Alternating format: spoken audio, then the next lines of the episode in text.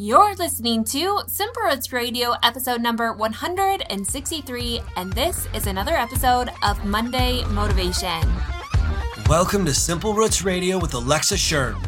Alexa believes that simplicity in life is the key to achieving true and lasting health. And now, your host, Alexa Schirm. Welcome back to this podcast. As always, my name's Alexa, and this is the place to get healthy, live happy, and find more joy. Today is another episode of Monday Motivation. I just want to say that these have been so much fun, and I've been getting some great reviews about just the little tips that you need to implement into your day to live happier and healthier and overall just have more joy. So, these quick Monday motivation episodes are designed exactly for that to give you the encouragement that gives you the courage to go out and continue on in this journey which it's exactly that. In the coming weeks, I actually want to dive in and share about my own journey and what I've been learning this summer to break down what I've learned is working and what isn't working, and just kind of give you some insight and encouragement that I think I've found to help you along. So stay tuned for that. But I do want you to know that it's all give or take. It's trial and error, and there's not just one thing that's going to be the end all be all for whatever it is you're trying to fix whether it's your anxiety or depression or your weight problems or the combination of all three of those or something completely different. There's not a one size fits all approach, except for understanding and creating an awareness around how your body works. So, we're going to dive a little bit more into that awareness today on this Monday Motivation podcast. But before we get there, I want to remind you to head on over to the show notes where you can get all the information on today's show as well as all the podcasts that we've been going through in this anxiety series. So to find the show notes, head to simplerootswellness.com backslash 163. While you're there, don't forget to download that joy experiment guide because that's going to help you walk through these mindset changes and these lifestyle changes that aren't just to create a more positive lifestyle, but to provide inside of that what it is you're seeking as well. Because I think that we're all longing for something, and I really want to help you get there in all aspects of life. And it's funny about this, right? It's funny about the mind is that once we can start transitioning our mind away from this negative mindset and anxiety and whatever you might suffer with, and we start walking into more of a positive direction, that creates a positive action that we need to really change. And we're going to dive into this as we continue on this summer. But for today, I have a quote that I want to share with you from Hannah. Now, you heard Hannah on the last episode, number 162. She was amazing. I could talk to her all day, and I hope to have her back on the show. But in her latest book, Come Matter Here, which if you haven't read it, it's a fantastic book. It will captivate you and it'll be one of those books you can't put down. A great summer read. But in the book, she writes, Anxiety will have a field day with whatever you feed it. Your anxiety is happy to feed on your love life, your relationships, your career, and your purpose in life. Your anxiety wants to be fed something substantial, something that matters most to you, so it can feel full and still hold a purpose in your brain. Again, that's Hannah Brencher's words from Come Matter Here. And I just feel like they hit home so hard that anxiety wants to feed on something substantial. And that it does. Like, we can have worries about little minute things about how we're going to get the kids to practice or how we're going to maybe end our day or what whatever it is right but it's these bigger life situations that tend to suck us in and just threaten to devour us in anxiety and worry. And I'm no stranger to this. But I just love the quote because I think that what we fail to do as a society is to define anxiety in a way that it brings it to light. And I think when we can bring anxiety to light, it starts to lose its power. Like if we can call anxiety by its name, we can recognize it. Then we can start to learn ways to defeat it. Like anxiety doesn't want us to know what the trigger it is. It wants to lay low in our life, to suck us dry, but without us really understanding the source. Yeah, we might understand that we're really anxious about finances or our work life, or maybe our marriage is failing or, or whatever it is. Like there are so many anxieties. And I know health anxieties are a very real thing, right? People are constantly worried about getting cancer. Or if you look up something on Google, of course it's going to tell you you're dying, right? Like that's what it does. And we live in this world where our minds feast off negativity. And this isn't just because we're quote unquote negative people by nature, this is a survival mechanism of the body. And remember, our bodies were designed to survive. Now, unfortunately, our worries are much different than they used to be. But that doesn't mean anxiety has lessened. In fact, it almost makes it more difficult to overcome because anxieties aren't just by being chased by a bear or lacking food or having to move again. These anxieties, these real worries now are stress related. They're, they're little things that pile up. But the good news is is it takes little things to undo them as well. And like I said, that awareness is a huge aspect to overcoming anxiety. So today I want to give you encouragement that I don't want you just to stay stuck here because that's what anxiety wants you to do.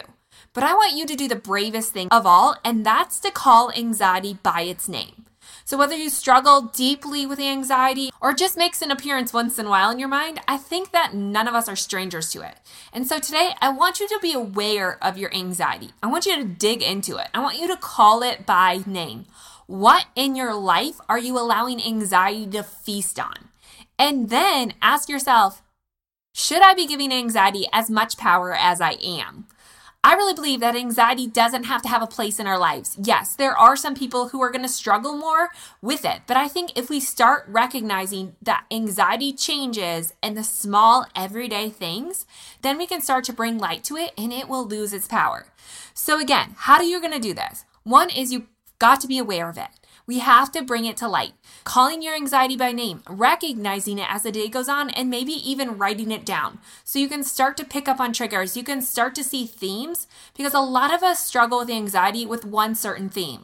We've given anxiety room to feed on our relationships, our room to feed on our finances, our room to feed on our health, and therefore it's just going to feast on it. It's going to take off. So, starting to see those themes and those triggers to where anxiety gets its food to really grow and to escalate out of control.